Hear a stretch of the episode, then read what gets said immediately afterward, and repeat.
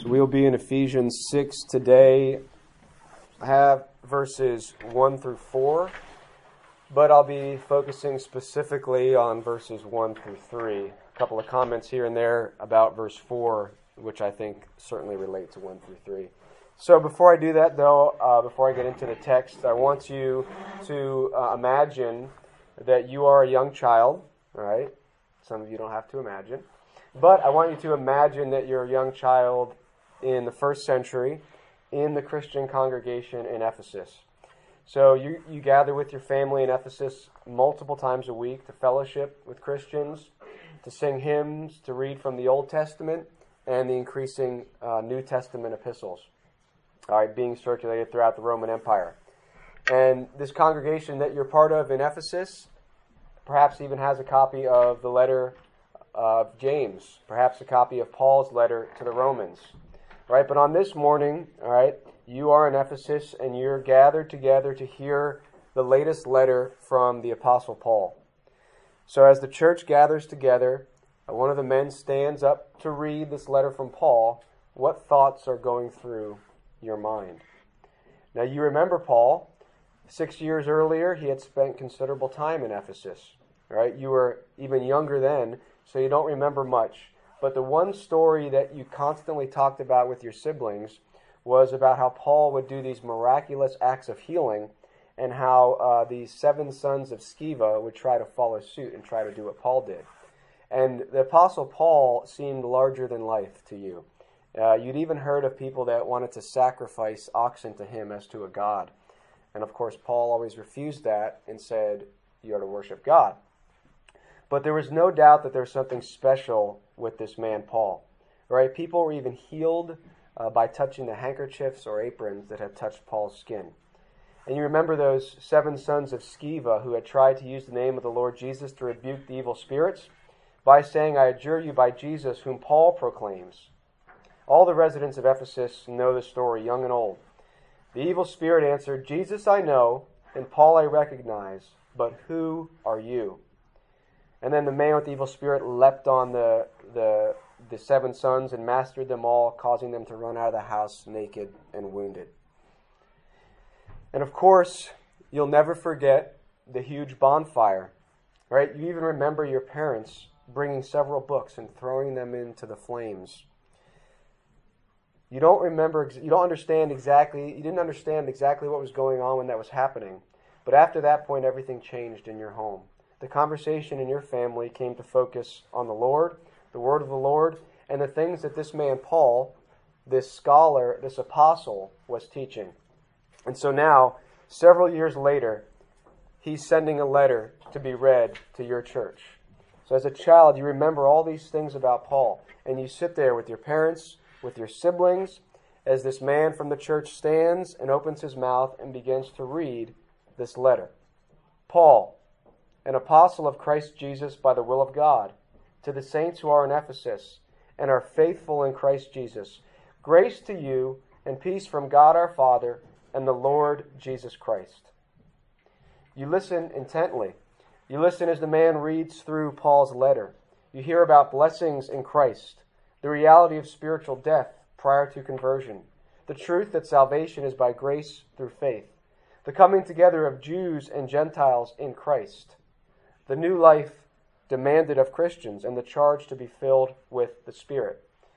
You hear Paul's words addressed to wives and then to husbands. And then, you didn't really expect it, but you hear Paul address you. Children. Children. What counsel does Paul have specifically for you and your siblings? What specific wisdom will he impart? You listen intently as the man goes on. Obey your parents in the Lord, for this is right. Honor your father and mother. This is the first commandment with a promise, that it may go well with you, and that you may live long in the land. Paul then goes on to address fathers and then slaves, and then he speaks of the armor of God, and then the letter ends. But you keep thinking about the words that Paul addressed to you as a child. Obey your parents. Obey your parents. It's not the counsel you expected, But the more you think about it, the more you realize it's just what you needed to hear. So, in the sixth chapter of Ephesians, the Apostle Paul does in fact direct his attention to children. And in doing so, he draws their attention to the law of God. He points them to the Ten Commandments, and he focuses their gaze on the fifth commandment in particular. Paul's divinely inspired instruction to the young saints in Ephesus is to hearken to the law of God. To hearken to the law of God. And I'm referring to the moral law of God expressed in the Ten Commandments and fleshed out throughout Scripture. So look with me at Ephesians chapter 6, verses 1 through 3, right now. Let me read it one more time. Children, obey your parents in the Lord, for this is right. Honor your father and mother. This is the first commandment with a promise that it may go well with you and that you may live long in the land. Now, his counsel to children is brief. Okay? It's a couple sentences. And there are a number of things that Paul could have said. In this epistle, which boldly proclaims the gospel of grace, why does Paul go to the law in giving his advice to children? Why does he point children to the law of God? And why should we do the same thing in our homes if we are parents? I want to answer that question as to why Paul goes to the law here, and then I want to apply it to Paul's instruction to children in Ephesus. In order to think about the fifth commandment, in order to think about how the fifth commandment is of such benefit to children, I want to first list three general benefits of God's law in general. Okay, three general benefits to God's law, of God's law, and then I'll apply those specifically to Paul's instruction here. So, to start off, there are three general ways the law of God is valuable to us. All right, three uses of the law of God. Now, there's a lot of specific benefits to the law of God. I mean, just read through Psalm 119. You see all these ways that the law of God benefits us and helps us in our Christian life. But I believe all of them fall somewhere under these three general categories. So, Paul, under the inspiration of the Spirit, saw fit to go to the law of God in instructing children. And I think in understanding the way the law of God can be used will be helpful to understand why Paul did that. So, I have three uses for the law of God, and I want to show you biblically why these, I believe these are accurate. Now, all of these, I think, really, there's kind of a big heading here reveal God's character. God's law, His commandments, reveals to us what God is like, right? his commands are um, a reflection of his nature to one degree or another. So that's kind of the, the main heading. That's not one of my three things, but that kind of everything falls under that. But the three general ways to understand how the law of God works in the world are these. Number one, it curbs sin, so it acts as a curb. Number two, it shows us our sin like a mirror. And number three, it guides us in holy living. All right, so we have a curb, a mirror, and a guide. Okay, now, first I'm going to briefly explain these and then I want to apply them to Paul's instruction here to children. So, the law of God is a curb against sin. So, first of all, the law of God acts to restrain sin or evil. It acts as a curb. To curb something is to restrain it or check it. Uh, if those of you are familiar with horses, a curb bit is put into the horse's mouth in order to check it or restrain it, right? To restrain the animal from going off the course. It's to check and restrain it. Think about a road, right? A curb on the side of the road acts to restrain the car from careening off into the sidewalk or other areas with people. Now, it's true that some cars jump the curb, right? But curbs, nevertheless, certainly help to restrain some vehicular evil, right? They, they keep some cars um, from going off, whether it's a curb, a guardrail, it's a restraint. So, how does the law of God curb or restrain evil. Okay? It does this by directing outward behavior with sanctions. Okay? A sanction is a threatened penalty for disobeying a rule. Now, all sins don't include uh, sanctions from human authorities, right? Whether it's civil, church, or family. You know, there's certain sins that there's no punishment uh, on earth from an authority. For example, coveting, right? That's a sin of the heart that God will judge, but there's no outward sanction for that. There's no punishment You know, you've broken this law, here's the fine, here's the penalty. But there are many sins that, that do have sanctions on earth. For example, we can think of murder, the sixth commandment. We can think of adultery, the seventh commandment, theft, the eighth commandment, or bearing false witness, the ninth commandment. All of those sins have biblically and historically been subject to some sanction, some punishment in society, right? Whether it was death, whether it was a civil sanction. Uh, you know, in our day, adultery not so much anymore. It used to be there, there would be there would be sanctions for that, for breaking the covenant with your spouse in society. But biblically, there were sanctions for these things in society. So I want to let's look to the Bible to support this. If you want to turn um, to Ecclesiastes, you can. Ecclesiastes eight, verse eleven. I want to show you uh, in Scripture this idea that the law of God um, applied in society, and we'll even look at applied in the family, but just broadly applied in society, uh, has sanctions. And Ecclesiastes should be right after Proverbs, and um, chapter eight, verse eleven. Mark, would you mind reading that for me, brother? Because the sentence against an evil deed is not executed quickly, therefore the hearts of the sons of men among them are given fully to do evil. Thank you. So, because the sentence against an evil deed isn't carried out quickly, there's no sanction, there's no punishment, uh, man is fully set to do evil. Right? He, he, there's no check there. So, Remember, in the context of Scripture, evil can only be understood in reference to God's character, His moral law. Right? A law that's not based on God's law is a wicked law. This is why in Isaiah chapter 10, verse 1, we read that Isaiah says, Woe to those who decree iniquitous decrees. Woe to those who decree iniquitous decrees. Laws or decrees are to be righteous, based on God's moral law. When they are, when a law is righteous and when it's enforced, Ecclesiastes 8 teaches us that the heart of the children of man will not be fully set to do evil. It'll be checked, it'll be restrained, right? When there's no punishment for sin, when there's no consequence, man just give, you know, he goes all out in sinning and evil.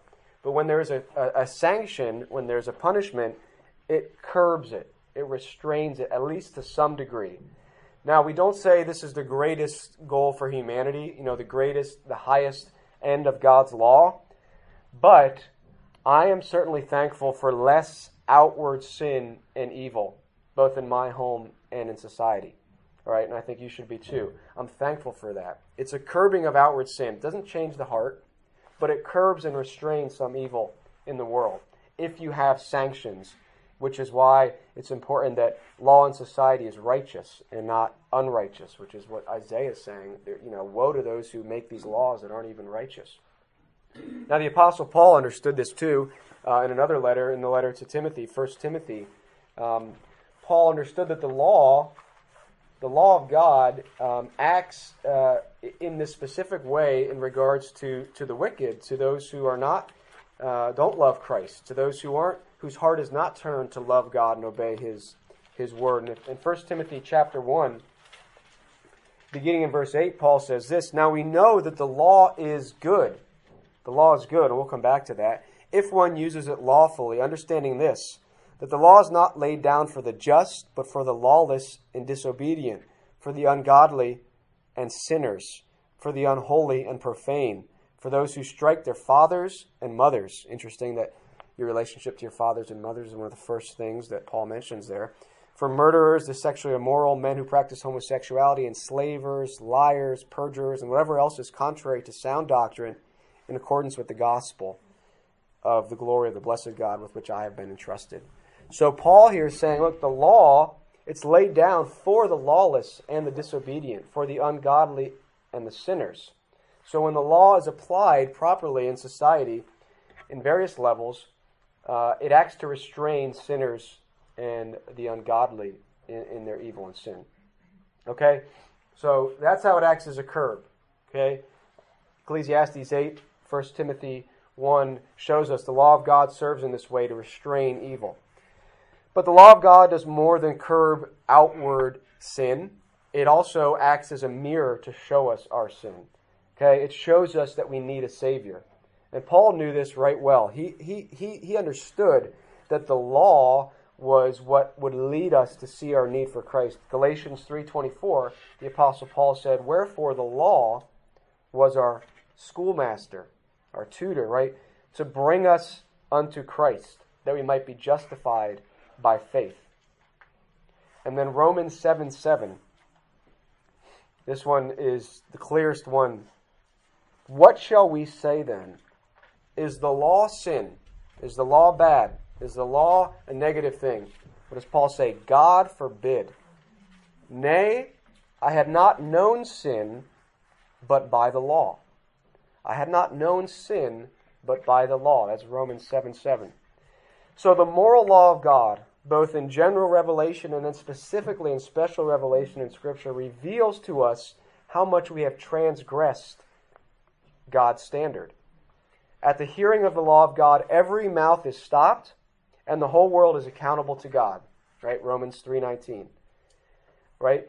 When the law is set before a person, if they're honest, if they're honest with their heart, right?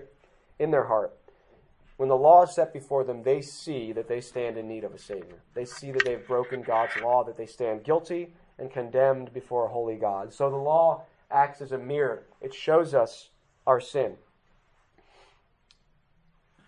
Number three, the law is a guide. This is most important, perhaps I'd say. The law of God acts as a guide or a rule for our Christian life. It shows us what is pleasing to God.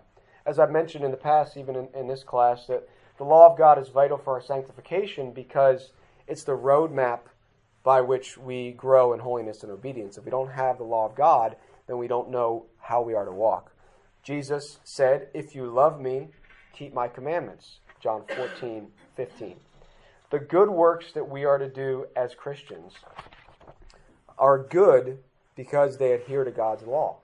Right? That's the standard whether or not they're good works or bad works. Titus 2:14. Paul writes to Titus and he tells him in, in chapter 2 verse 14 he says he referring to Christ or who so Christ who gave himself for us to redeem us from all lawlessness. To redeem us from all lawlessness and to purify for himself a people for his own possession who are zealous for good works. Right? So the law of God in salvation, Christ doesn't come and, and totally remove the law of God eh, from its relevance to our life. He's redeeming us from lawlessness, from disobeying God's law, and He's purifying us to be zealous for good works, which again, good works can only be understood as good if they're in conformity to God's law. You can't go out there and murder and steal and commit adultery and say, well, I'm doing a good work. These are the good works that God has planned for me, because the good works that God has planned for us are those are, which are in accord with His law. So, these are the three general uses. Um, I'm going to now apply these um, to this specific commandment. And um, I'd also note that kind of a, a sub aspect that's not on here.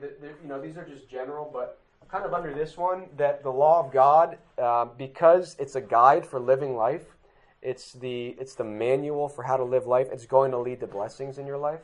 If you're walking according to the guide God has given, you're going to be blessed. And, and Paul, you know, gives that specific example here that we'll look at. But Psalm one, he delights in the law of God day and night. The man in Psalm one, and as a result, he prospers. So we'll see that today as it relates to, to children. Any questions uh, before I move on to now applying this, this general understanding of God's law to Paul's instruction to children? Not really a question, but the mirror part of it, we can see why society pushes back so hard on having the Ten Commandments displayed anywhere. Mm. You know, they don't want to see that, that mirror. That's a very good point. Yeah, they don't want their sin confronted, and uh, they know they're guilty. That's why they try to push it away as much really, as. I mean, it's vehement. Right. They really want that stuff out. Yeah. yeah. And, and, it's true too. Uh, in the same breath, they want they want they want less rules, but they also want to do away with shame, and they can't get rid of shame. And there's a reason they can't get rid of shame. Right. right. But they want to get rid of it. They try to get rid of shame all they can. Don't shame somebody for being whatever way they are. Yeah. They can't get rid of it. Yeah. They found no remedy for shame.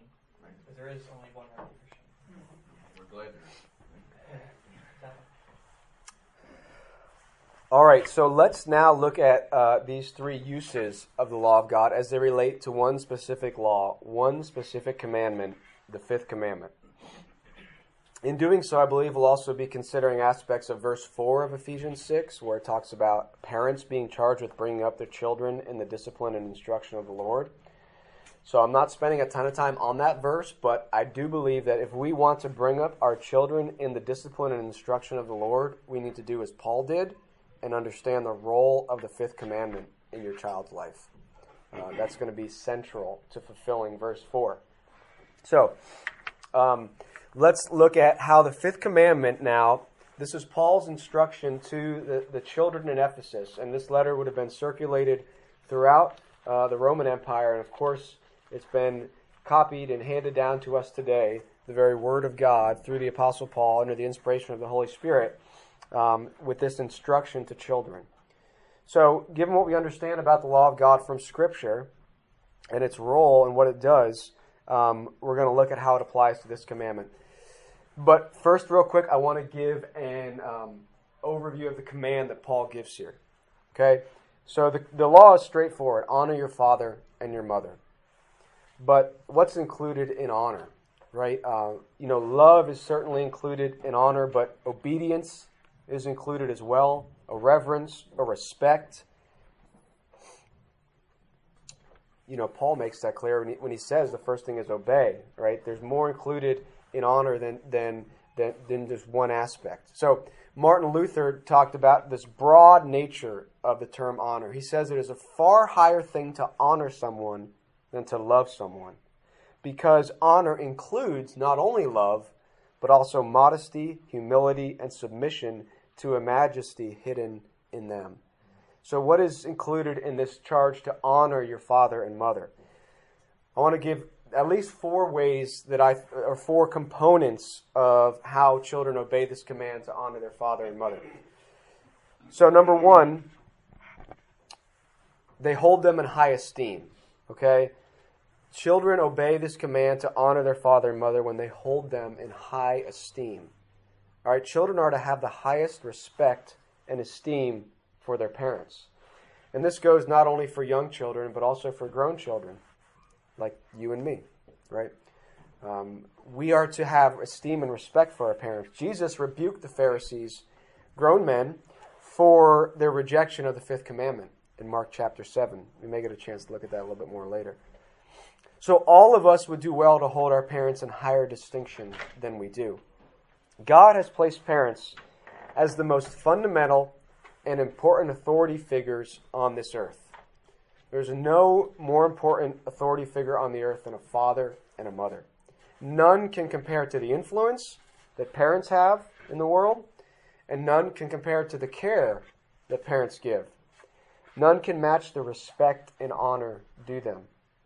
No other office holds such a connection to God as that of a father, right? God is a father and by extension, then, the authority of that father to the mother as well. And it's telling that in rebuking his people in Malachi for failing to honor him as Lord, God sets before them the example of a son honoring his father. In Malachi chapter 1 verse 6 he says a son honors his father and a servant his master. If I then if I then am a father, where is my honor? That's the Lord speaking to his people. So, the first way that children, young or old, can obey this command is to esteem their parents, hold them in high esteem, regard them highly. The second way to obey this command is to obey your parents. Paul plainly states that in Ephesians 6 1, where he says, You know, children, obey your parents in the Lord. Obey your parents as if they stand in the place of God, because they do. They're standing in the place of God. Unless a parent instructs a child to sin, obedience is required. Proverbs 13:1, if I'll give one uh, cross reference here. Proverbs 13:1 says, "A wise son." So remember we talk about wisdom in the Bible, it's this idea of walking in God's law, walking in God's commandments, walking according to God's standards. So a wise son does what? A wise son hears his father's instruction. The idea there isn't just he hears it and goes on, but he hears it, he hearkens unto it, he hears it and obeys it. So that's the second way you obey this command is by obeying your parents.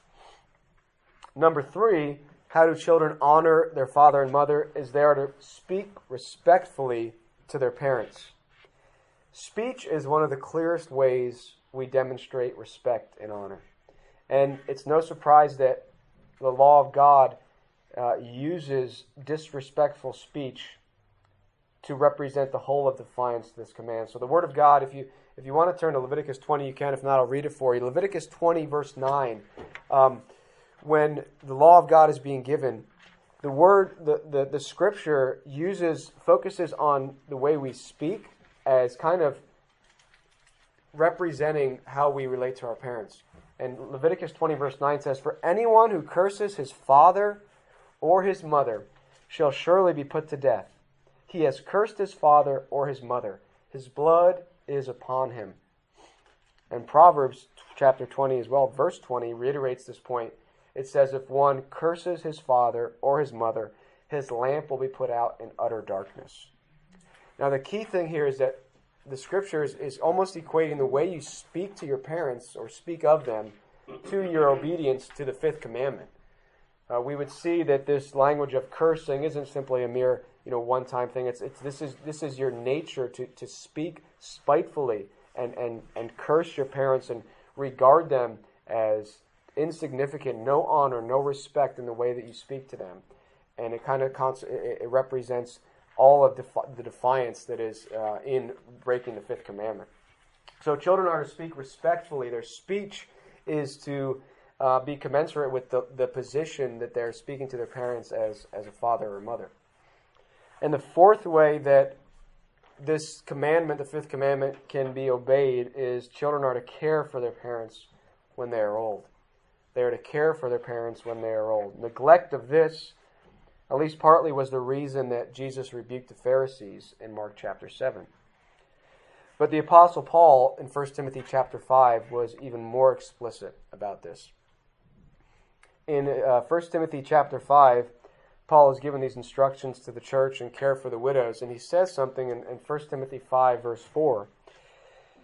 After talk, he's talking about these widows and whether they should be part of the, you know, the, the church's, you know, benevolence and caring for them. He says, "But if a widow has children or grandchildren, let them first learn to show godliness to their own household, and here's the key, and to make some return to their parents, for this is pleasing in the sight of God." So children are to also care for their parents when their parents need care. All right, now of course there's more. I think a lot that we could add could be put somewhere in here among these four, but this kind of summarizes what's included in Paul's charge to the to the children in Ephesus here.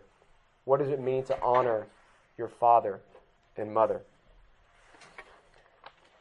So keep these four aspects in mind, and then now um, for the second half of this lesson, I want to look back at these, but apply the fifth commandment to each of these and see how the law of God acts as a blessing based on those three things. Any comments before I move on to that? How do you apply all that when you didn't have a father, or your father abandoned you, and mother, I mean, tried as best as she could, but wasn't there either? Right. Yeah, we live in a fallen world, and there's a lot of times where um, children grow up without parents or without parents who have any desire to follow God's word. So I acknowledge that, and I think God's grace is able to overcome in those situations, and, and certainly, you know, you're not. Um, I don't think you are in bondage whether if you didn't have a godly parent and you're a parent now that you can't learn from God's word, learn from your heavenly Father how to um, be the best parent you can. And we all, we all we are all going to fail at that, but if we continue to look to God's word for guidance and God Himself and His Spirit for strength, I think we can overcome you know a lot of that. So. Um, we certainly can, even if we hadn't had that, that upbringing, we can give that to our children. I'd add that these aren't conditional. Like there are no if then statements here. It's it's do, these things, and it doesn't matter what kind of parent you've had. Your responsibility as a child is to esteem, honor, obey uh, as long as they are uh, Right. doing what a, a godly command. That if you know if it's not a a godly command, then of course they can't obey them. But yeah, but otherwise, then our responsibility as children is not if then. It's the command. Yeah, That's the other aspect of it. You know, I was referring to as a parent, but also as a if you're a child and you're in your situation, you're not in a Christian home. You know, these things do still apply as far as how you are to, to respect your parents, but you are not to um, sin and you are not to go against God's standard, which is the one standard that is above all others. But yeah, I don't have time to get too much into into that um, as far as you know the, those various. I know there are different circumstances. The general rule applies to all, but um, yeah, those are definitely good things to consider. But as we think about this as Christians who desire to obey God's law, let's consider um, this commandment that Paul reiterates. Right, he's reiterating the fifth commandment. So think about number one. Remember how the law of God curbs evil. It does this by directing outward behavior with sanctions. Right? This is evident in the fifth command, fifth commandment. There are to be sanctions for failing to outwardly follow this law of honoring your father and mother. Especially as it relates to these two, right? Obedience and speech, right? Those are things that are very outward, that you can uh, see very readily. You know, kind of this is the main thing. If you have this, all these things will follow. Uh, you know, if you esteem your parents, but that's more of a heart thing. Do you esteem your parents, and then it will be reflected in your obedience and the way you talk to them or of them. It's the same with God. If we esteem God and love God and, and fear God in, in, in the biblical sense, then it'll follow that we will obey Him, right? Jesus said, If you love me, you'll keep my commandments. So, given that the law of God acts as a curb, um, there, there are to be sanctions for breaking this law in the home. And the sanctions are to be administered by the parents. Okay, so this is not, uh, you know, church discipline or, or the civil authority. The parents are to administer the sanctions, and the sanctions are to be given with the rod. So Prover- I have four proverbs uh, here. Uh, you don't have to turn there, but if you want to jot them down, you can. We got Proverbs thirteen twenty four, which says, "Whoever spares the rod hates his son, but he who loves him is diligent to discipline him." And you got Proverbs twenty two fifteen, which says, "Folly is bound up in the heart of a child, but the rod of discipline drives it far from him." Proverbs 23, then, verses 13 and 14 says, Do not withhold discipline from a child. If you strike him with a rod, he will not die. If you strike him with the rod, you will save his soul from Sheol. And then finally, Proverbs 29, 15, The rod and reproof give wisdom, but a child left to himself brings shame to his mother. Okay, so when it comes to restraining evil, right, curbing evil, we have to understand uh, two things about any law. There must be an injunction, which could be a prohibition, don't do this, or a command, do this, and then there must be sanction. Right? Without sanctions, law is useless. Right? Sanctions are the consequences. Now, God is not mocked. All his laws have sanctions. Right? Every infraction of God's law brings with it natural sanctions, and ultimately, the sanction for any sin unrepentant is hell, is God's judgment. So God isn't mocked. There is a sanction for every sin, even if there's not a, a, a, sanction on earth from a, from a civil or a family authority figure. But without sanction, law is useless, and God isn't mocked. Whatever you you know, whatever you sow, that you will reap. So apart from Christ, you know, the punishment for our sin, the sanction is death. But the fifth commandment specifically has familial sanctions, sanctions that are to be applied in the family. And if it, you know if it is applied correctly, there these sanctions are to be there with the rod. So if parents wonder, you know, what should I discipline for? Let them at least discipline for this, right? Ephesians 6 4, how do we bring up our children in, in the discipline and instruction of the Lord?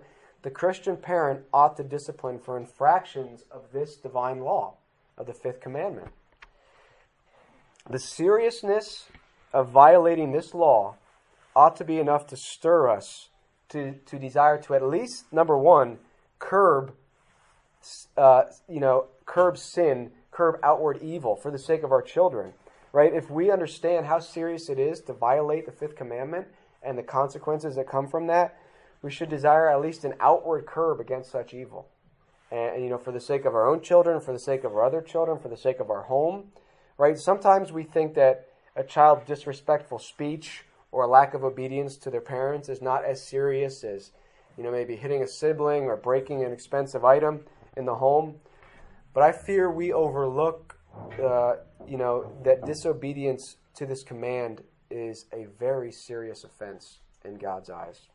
God has placed this command to honor your father and mother in the highest possible place, right? It's first in the laws of the second table, right? The Ten Commandments. First table uh, re- relates to our duty towards God. The second table is our duty towards our fellow man. So this commandment stands before all others as the foundation for all interactions in society. And how often do we make light of this law? How often have I made light of this law? The Word of God does not make light of disobedience to this command. And here's a verse that I would encourage you to memorize with your children Proverbs 30, verse 17. The eye that mocks a father and scorns to obey a mother will be picked out by the ravens of the valley and eaten by vultures. That's a verse that we would do well to think on and consider. It's a wicked, vile thing to defy the fifth commandment, right? That picture in your mind of a corpse laying there and a bird plucking your eyeball out of its socket. That's how God views defiance to this commandment. It's wicked, it's vile. You know, why is it in, when people justify themselves, if you're talking to them about God's standards, they say, Well, I've never murdered anyone, right? I've never committed adultery. Before the sixth commandment stands the fifth commandment, right? Before you even get to murder, adultery, and theft, stands the fifth commandment. And we make light of this law and think, uh, you know, offending other laws is, is a more egregious offense. But the testimony of Scripture says otherwise. In fact, if you turn to Romans chapter 1, and we kind of saw a hint at this in, in 1 Timothy, but in Romans chapter 1, when Paul lists the, the results of a depraved nature, people given over to a reprobate mind, right, he says in um, verse 28 Since they did not see fit to acknowledge God, God gave them up to a debased mind to do what ought not to be done. They are filled with all manner of unrighteousness, evil, covetousness, malice. They are full of envy, murder, strife, deceit, maliciousness. They are gossips, slanderers, haters of God, insolent, haughty, boastful, inventors of evil. And what's the next thing he says? Disobedient to parents. Disobedient to parents. So Paul saw this violation of the fifth commandment is one of the, the main things that results from a depraved, reprobate nature, given over to defying God, rejecting the knowledge of God that is clear.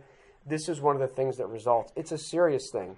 If any of us doubts the seriousness of this sin or that there should be sanctions for disobeying this command, I think we need to go to God's Word and have our minds renewed. So now think about your home, okay? So the first benefit to applying this commandment in your home is that sin will be curbed. Disobeying parents brings with it natural sanctions in the sense that if you if you disobey your parents and there's no consequences, you're going to grow up with a lack of discipline. You're going to grow up with a lack of respect, right? Those are natural sanctions. Even if no one disciplined you, no one spanked you, there's going to be consequences. But there ought to be sanctions in the family as well, namely the rod. Like I mentioned, there should be a physical sanction for this. Children have folly bound in their heart, and we ought to expect to a degree this foolishness, right? That should help with our expectations and our frustrations. But uh, we shouldn't spare the rod. You know, a child who lives with God's law, right, with the injunction and the sanction, will be better off, even if he's not saved, because his sin will have been curbed at least and restrained. He'll also be better off because of point two and three, which we'll get to later. But he'll be better off because his sin has been restrained to a degree. I mean, think about this in, in society, right? as I mentioned, you know, I teach students. I spend every day with over 100 kids aged 13 through 18. And some of them may have come from homes where God's law is applied, but others, probably many, have not. And so for those children who have not been faced with the law of God in their home, now I have to deal with more foolishness, more sin, because the law of God wasn't applied. Sin wasn't curbed. And, then as they leave school, you know, this could be applied anywhere as they as they grow up and enter, you know, adulthood and enter society in a more, uh, you know, poignant way. There will undoubtedly be more sin than there would have been had the law of God been applied rightly. So, teaching and applying the fifth commandment restrains evil and sin in the home. It prevents a child from being given to more sinfulness, right? Children who consistently disobey parents and consistently address them disrespectfully are storing up wrath for themselves and setting a pattern for the rest of their lives. Okay, so don't make the mistake, and we'll get into this briefly later, of saying that, well, if we're under grace, we can lessen our focus on this commandment. The Apostle Paul didn't think so. This was the counsel he gave to children. So, um, the uh, the opposite of a sanction is a reward. Okay, the implication is that you know if you if you if you do if you don't obey, things will not go well with you. Right? Paul says it's the first commandment with a promise. And I believe that's largely referring to, to, to the natural sanctions that if you obey this command, things will go well in life. Right? And that's what I talked about. I mentioned that that you know the, the obeying God's law generally results in blessing and peace. And this is, is this truth is heightened based on the society we live in, how godly it is. But think about it. If you go out from here and you break a bunch of the commandments, you know, cursing, murder, adultery, theft, bearing false witness, is your life going to go better than it is now? Probably not, right? And they're nat- these natural consequences, you know, also the, the consequences from civil authorities, but even the natural consequences to law act as a restraint to some degree.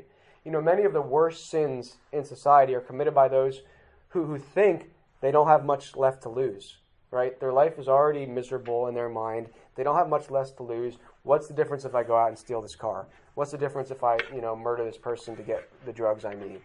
Now, they think they don't have much to lose. Of course they do. They have their own soul to continue to harden themselves.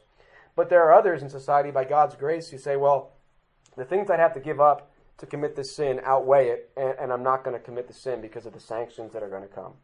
So, the Apostle Paul knew all this. He knew that the law of God is essential to life and to society, and that a child who focuses on his obedience to this law will save himself a world of grief and pain. So, children, Paul says, in order to avoid sin and pain, heed this law. Heed this law. And parents, right? Again, verse 4 you do no favor to your children by lessening what God has demanded. You're not teaching them, instructing them in the uh, discipline and instruction of the Lord if you lessen your focus on the fifth commandment. Allow the fifth commandment to curb evil in your home. Allow your home to be a place where God's standards, not man's opinions, reign supreme. All right, that'll curb sin in your home. Okay, moving on quickly now to um, how the fifth commandment acts as a mirror in your home. So I said your children will be better off simply by the fact that their sin is curbed in the home. How does the fifth commandment um, as a mirror benefit your children? They're going to be better off because through the law, specifically the fifth commandment, they'll see their need for a Savior. Teaching the fifth commandment to children shows them, and you, if you're a parent, your need for Christ. So, by esteeming this law, this fifth commandment in your home, and by making it part of the warp and woof of your home, just part of your everyday life, you will be setting before your children a mirror. Right? Remember what Paul said I would not have known sin but by the law. So, my plea to parents is if you don't do this, if you don't teach the fifth commandment, you're depriving your child of the blessing of the mirror of God's law. Right? That they would see their need for a Savior. Again, this theme comes up that people think, well, I'm going to show grace by not emphasizing law and, and people, parents can think, well, you know, I'm, I'm, I'm going to refuse to discipline. I'm not going to discipline, uh, and that's going to be helping, you know, my child. But as I said, the scripture says, he who hates his rod, hates his son, spares the rod. Okay, he who hates his son spares the rod. So the reality is, you're actually taking away the thing that will show them their need for Christ when you say, well, this home is going to be a home of grace and, and no law. And that's just a misunderstanding. We'll, we'll cover that briefly in the end a little more. So if we do not apply this commandment in the home, we forfeit two great benefits. One, sin won't be curbed in our home. Two, our children won't have the law of God set before them, acting as a mirror to reveal their sin. you know, this commandment more than any other perhaps will reveal a child's sin to them. Because the life of a child is the life in the home. It's the life with your parents. It's the life focused on your relationship to your parents. So if you're taking this one commandment that stands, you know, in this esteemed place in God's mind and throwing it away, you're throwing away this opportunity for a child to, to face the divine law of God, of which honor thy father and mother has this very important place, and is to deprive them of the schoolmaster that would lead them to Christ. So we ought not to do that. We ought to teach this commandment because it acts as a curb and a mirror. Finally, the fifth commandment acts as a guide to holy living. All right? So the great desire of godly parents is to see their children saved, right? If we're a Christian parent, that's what we desire to see them trust in Christ, to see them come to embrace God's law in response to God's love. Okay, we Jesus said, "If you love me, you'll obey my commandments." So, in the hope that our children will come to faith, if they have not already, we ought to teach the fifth commandment in order to give instruction to young Christians or soon to be Christians. Okay, you know, as I've mentioned, obedience to parents is the most visceral and practical thing in a child's life, especially as you're young, but even as you grow up, if you're in the home. And why would you want to take away that main area uh, where a child's sanctification can be experienced in? The main area in which they can please God is in honoring their parents. And this is really the highest function of God's law. It directs us to those good works that we are called to do as Christians who have been saved by grace. Okay, it's a guide. It shows us how to please God right? Not in the works mentality, but this is what God calls us to do as Christians saved by grace. So a Christian child who does not learn what the Apostle Paul is saying here, who does not learn what God requires of him in the home, will be overwhelmed when he or she leaves the home. Because God requires obedience in every area of life, every single thought, every response, every action is to be done in accord with God's holy standard. Now, when we say no man can live up to that, we aren't saying that the law is some unrealistic standard. We're saying that we are weak, we are frail, we stand in need of more grace from God's Spirit. You know, there is something wonderful about being a child, right? The, the, the demand for obedience isn't less. It's not like, you know, parents have to obey more, children less. But the world is simpler for a child in many ways, right? They have to obey their parents and live in this world that their parents set up for them in structure. As they get older, and even in the home, you start to realize if you have a job, you, you have other concerns, other demands.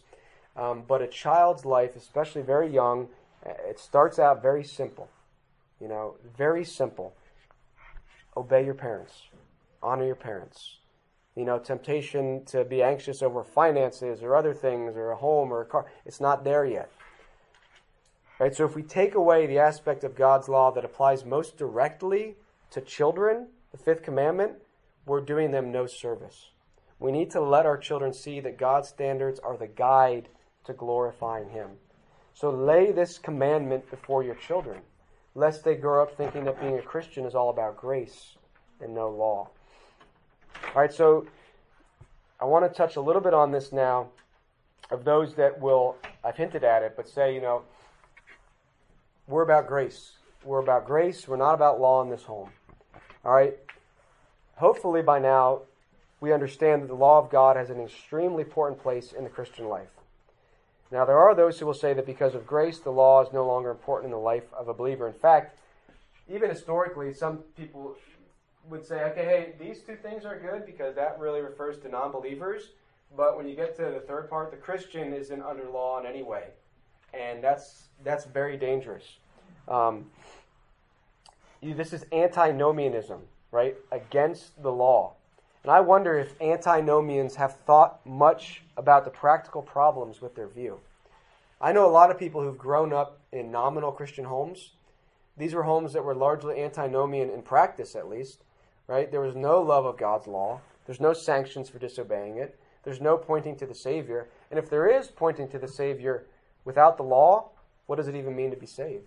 Because if you don't know what you need to be saved from, what your sin is, then a save, the idea of a savior is useless. Now, so these people that have grown up in these homes, they're grown up. What's their view of Christianity now? They think, well, God loves me, but they have no understanding of the rule of the law. They have no understanding of their sin in transgressing the law of God. They have no understanding that God's law is the guide for how you live your Christian life. They fundamentally misunderstand that being a Christian includes requirements, duties, and laws. They can be a Christian and live with their boyfriend or girlfriend, right? They can be a, a Christian and have no problem with sensual parties and irreverent joking. They can be a Christian and have no problem with the immorality around them. Right? They can be a Christian and have no issue with being caught up in the very same things as the world. Why? Right? Why is that? They grew up without a proper understanding of God's law. They didn't follow the command, the fifth command, perhaps because it wasn't set before them, and it has not gone well with them in the world. May it not be so in Christian homes. Mm-hmm. Right? God has designed the Christian home as a place to prepare a child for the Christian life, a life of obedience. Paul's counsel here to the Ephesians is that Christian home, homes would be built around the application of God's law. It's a misunderstanding to view the law of God in, in a negative way at all. Okay? One of the problems with the shallow teaching uh, in American evangelical Christianity is that people assume the law is bad. The law is not bad. The law is good. We're the problem. Of course, the law cannot save. That was never its function. The law functions to reveal God's character, it functions to curb sin, to show us our sin, and to guide us in good works. Right? If you think the law is bad, or if someone thinks that, right, can you imagine a situation where you would want less adherence to the law? You know, son, you're honoring me too much. Today, can you be disrespectful to me? Can you disobey me? You know, uh, you know, you're following the law too much. Can you go out and steal? Can you go out and murder? We would never think such things. The law is good. It was never a bad thing. The problem is in our hearts, which is why God calls for sanctions for sin, right? The ultimate sanction being death, right? That's not because the law is bad. That's because we're bad uh, in our rebellion against God. So the gospel does not remove the place of the law of God in our world. Law still curbs sin, still acts as a mirror, and it still serves as a guide to honoring God. All these things are seen clearly in considering the fifth commandment. You know, someone say, well, main thing my children need to learn is the gospel. So I'm just going to focus on that. Yes, but without the law, the gospel makes zero sense because there's no salvation from sin if you don't understand what sin is. Nor can a Christian grow without the law. It's the guide, it's the roadmap for our growth. Also, I'd say, as kind of a sub point here, that the, the, the, the law plays this role in Christians' assurance and a Christian's assurance of their salvation because true heart obedience, right, not just an outward, outer obedience, but a heart obedience to God's word, to God's commandments, is a sign that you've been converted. So, you know, children, we, are you converted? If you're a child, are you converted? Your great test of practical obedience will be here in Paul's words to the Ephesians. Are you obeying your parents? Are you honoring them? Though you won't be perfect in this, do you have an increasing desire and tendency to obey and honor your parents? Okay, that's kind of another benefit under the guide there. Um, I'm going to wrap up with thoughts of application before I do that. Any comments on where we're at so far? Yeah, I just thought um, thinking of, um, you know, we're talking about the law, and um, one of the things that Jesus said was, I did not come to abolish the law, I came to fulfill it. And if he's fulfilling the law, then the law is still important. Yes, I agree with that. The law Jesus came to fulfill. He magnified the law. He, he didn't, as I understand his, his Sermon on the Mount, he didn't, you know, turn the law of God on its head. He turned people's understanding of it and their interpretation of it on its head, but he magnified the law. I want to close then with um, application, okay? If parents, if we as parents are to bring up our children in the Lord, one major part of that must be applying the fifth commandment. All right, we are to hold this commandment before our children and teach it, right, to bring them up with discipline and also reverence for God. Um, so I want to give three thought points of application: three for children, three for adults, and then we'll be done. So for children, number one, consider what a high and holy calling you have laid before you. You know, children can be prone to think that they don't mean much, right? And our society can encourage that thought. You don't mean much. You're just a child. You're insignificant. You're not as important as grown ups. Children can be prone to think that once they get older, then life really begins. Perhaps they can even think, once I'm older, then I can really serve God. Then I can really do something that's going to please God. But the place of the fifth commandment in the Word of God ought to destroy that thinking. It ought to destroy that type of thinking. Martin Luther said that the fifth in the fifth commandment, a great, good, and holy work is assigned to children. A great, good, and holy work is assigned to children.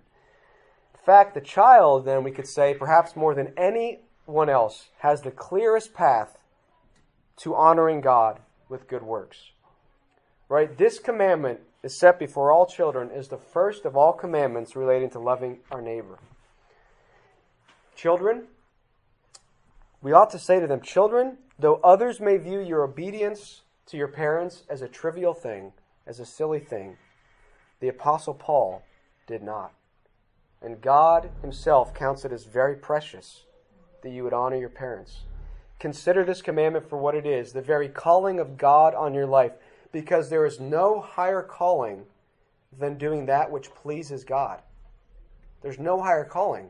So if you want the highest calling in life, do that which pleases God. And there's no other commandment that God has set first in our re- relationship to others than the fifth commandment. So children have a high and holy calling in their life.